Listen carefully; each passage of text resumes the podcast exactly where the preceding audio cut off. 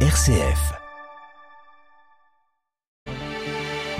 Bonsoir à toutes et à tous, bienvenue dans cette édition d'information.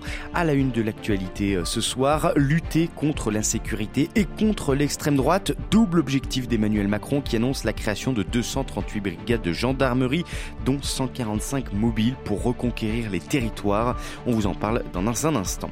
Dans le reste de l'actualité, est-ce la fin de l'Union sacrée occidentale dans le soutien à l'Ukraine? Les chefs de la diplomatie de l'Union européenne étaient à Kiev aujourd'hui. Le Caucase, le Caucase et la crainte en Arménie que l'Azerbaïdjan ne s'arrête pas au Haut-Karabakh. Et puis coup d'envoi de la saison des Nobel avec celui de médecine aujourd'hui qui consacre deux pionniers du vaccin ARN messager salutaire pendant le Covid.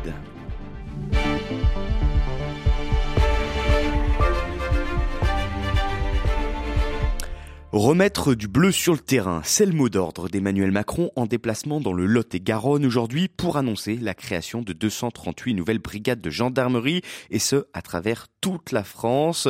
Tous les départements, y compris les autres maires, recevront au moins une brigade. L'Élysée entend lier deux thèmes qui lui sont chers, territoire et sécurité. Ces nouvelles brigades seront déployées entre novembre prochain et 2027 en milieu rural.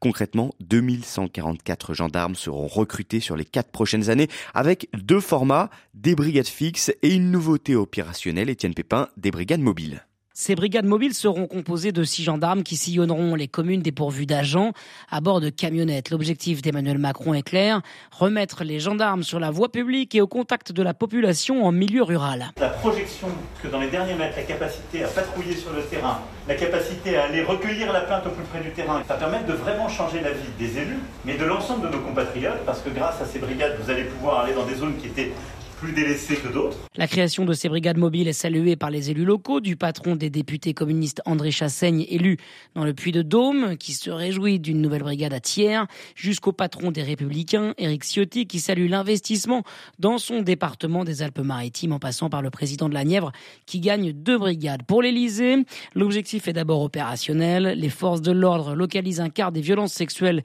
et intrafamiliales et des cambriolages en milieu rural. Et puis le but est aussi politique. À chaque fois que nos compatriotes ont le sentiment que la République n'est pas assez présente, ils peuvent se tourner vers les extrêmes, a plaidé Emmanuel Macron. Voilà, Emmanuel Macron qui a réalisé une patrouille tout à l'heure avec des gendarmes dans la commune de Clérac où justement et Marine Le Pen est arrivée en tête à la présidentielle de 2017. Il y a enregistré une interview sur la sécurité qui sera diffusée dans le 19-20 de France 3 tout à l'heure.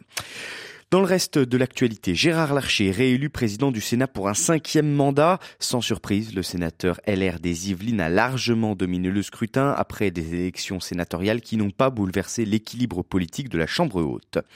Les six mineurs mis en cause dans l'assassinat de Samuel Paty seront jugés à partir du 27 novembre prochain.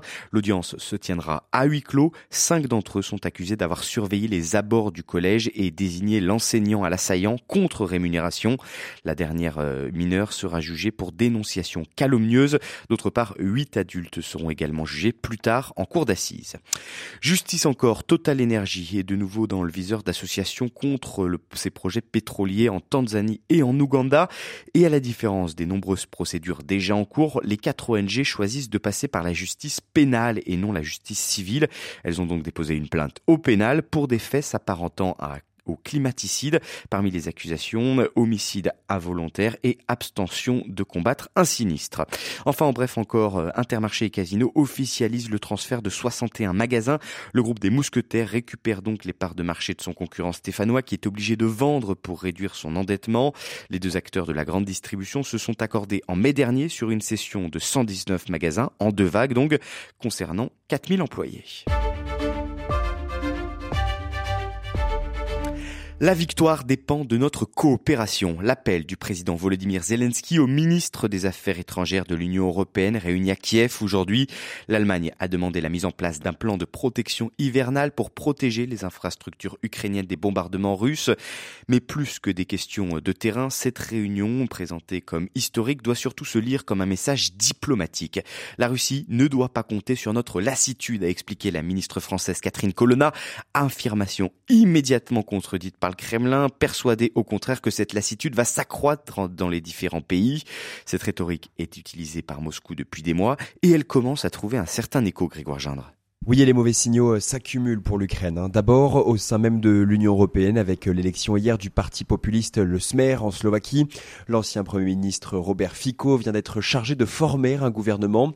Proche de Viktor Orban, il a plusieurs fois affiché son opposition au soutien à l'Ukraine, jugeant alors que la Slovaquie avait des problèmes plus importants.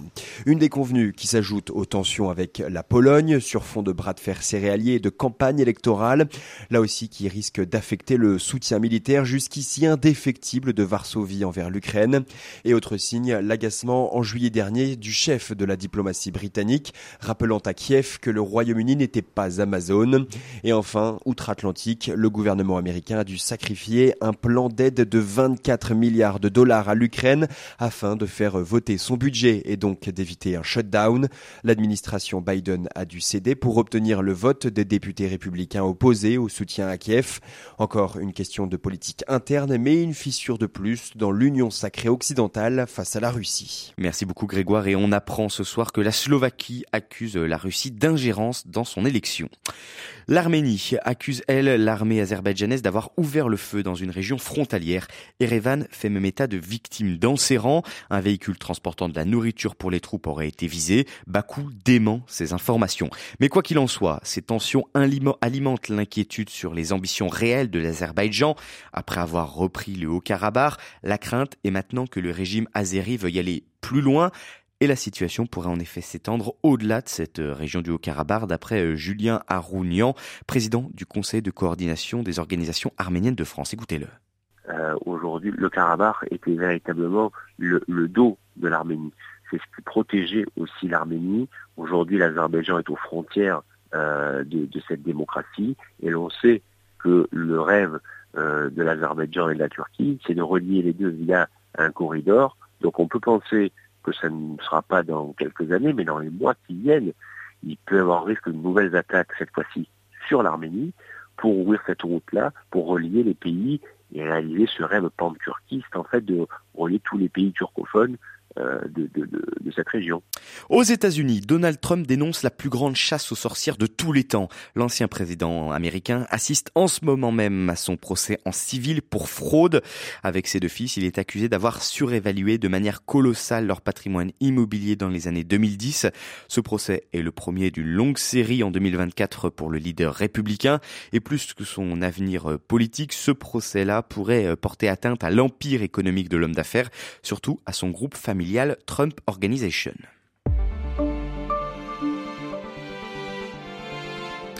En France, alors que débute la semaine des aidants, l'UNAPAI dépublie aujourd'hui une enquête euh, inédite sur les parents de personnes atteintes de handicap psychique ou intellectuel, et ce, quel que soit l'âge.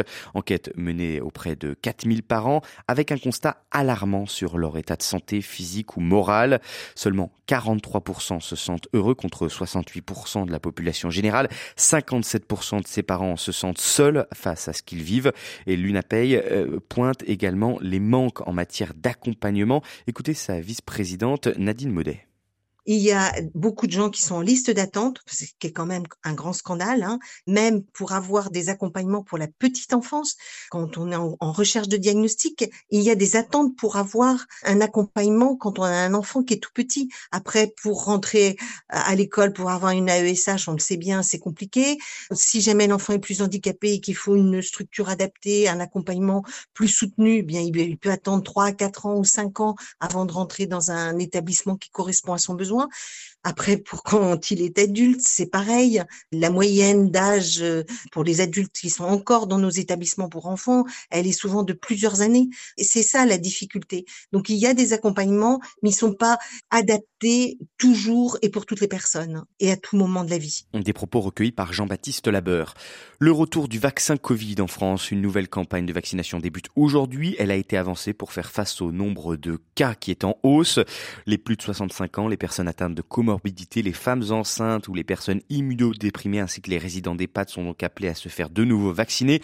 Ils peuvent se rendre en pharmacie, chez leur médecin ou auprès d'un infirmier, d'une sage-femme ou même d'un chirurgien dentiste. Et cette année, le prix Nobel de médecine résonne donc avec l'actualité puisque deux chercheurs sont récompensés pour leur travail dans le développement des vaccins ARN messagers, technologie qui a été utilisée pour euh, créer les vaccins Covid. Il s'agit de la hongroise Katalin Kariko et de l'américain Drew Westman qui sont des pionniers pour leurs travaux autour de l'ARN messager, auteurs de découvertes clés pour leur usage thérapeutique. La technique a été largement popularisée euh, par le Covid, mais ce prix Nobel vient couronner un parcours pavé de scepticisme, Jean-Baptiste Labeur. Oui, pour la communauté scientifique qui travaille sur l'ARN messager, ce Nobel est une reconnaissance, car avant le vaccin du Covid, le chemin a été pavé d'embûches. Pascal Rombi est chercheuse au CNRS, spécialiste de l'ARN messager. Ça récompense vraiment deux chercheurs qui travaillaient depuis très longtemps sur l'ARN et qui avaient cette idée euh, vraiment d'utiliser l'ARN euh, comme moyen thérapeutique. Et euh, ils ont rencontré énormément de difficultés, en particulier de, de trouver des fonds pour euh, la recherche fondamentale. Dans le détail, Cataline Carico et Drew Weissman sont parvenus en 2005 à modifier la structure de l'ARN pour le rendre acceptable à notre système immunitaire, ouvrant ainsi la voie à un vaccin. Une découverte récompensant des années de combat pour Cataline Carico. Elle a passé les années 90 à postuler à des bourses pour financer ses recherches sur l'ARN un vrai défi alors que la communauté scientifique ne jurait alors que par l'ADN. À l'époque, c'était pas si évident que ça. Cataline Carico euh, a vraiment passé beaucoup de temps pour démontrer que l'ARN pouvait être utile comme sonde thérapeutique. Et en fait, euh, il y avait énormément de problèmes euh, pour l'ARN parce que l'ARN est beaucoup plus facilement dégradé que l'ADN. Et donc, très peu de personnes croyaient en l'ARN comme outil thérapeutique. Et après le Covid, la technologie de l'ARN messager nourrit des espoirs dans de nombreux domaines, notamment dans la lutte contre le cancer. Merci Jean-Baptiste. Et je précise que demain, donc, place au prix Nobel de physique, puis celui de chimie mercredi. C'est la fin de ce journal. Merci à tous d'avoir été à l'écoute. Merci à Antoine Picot qui était à la technique ce soir. Bonne soirée à tous.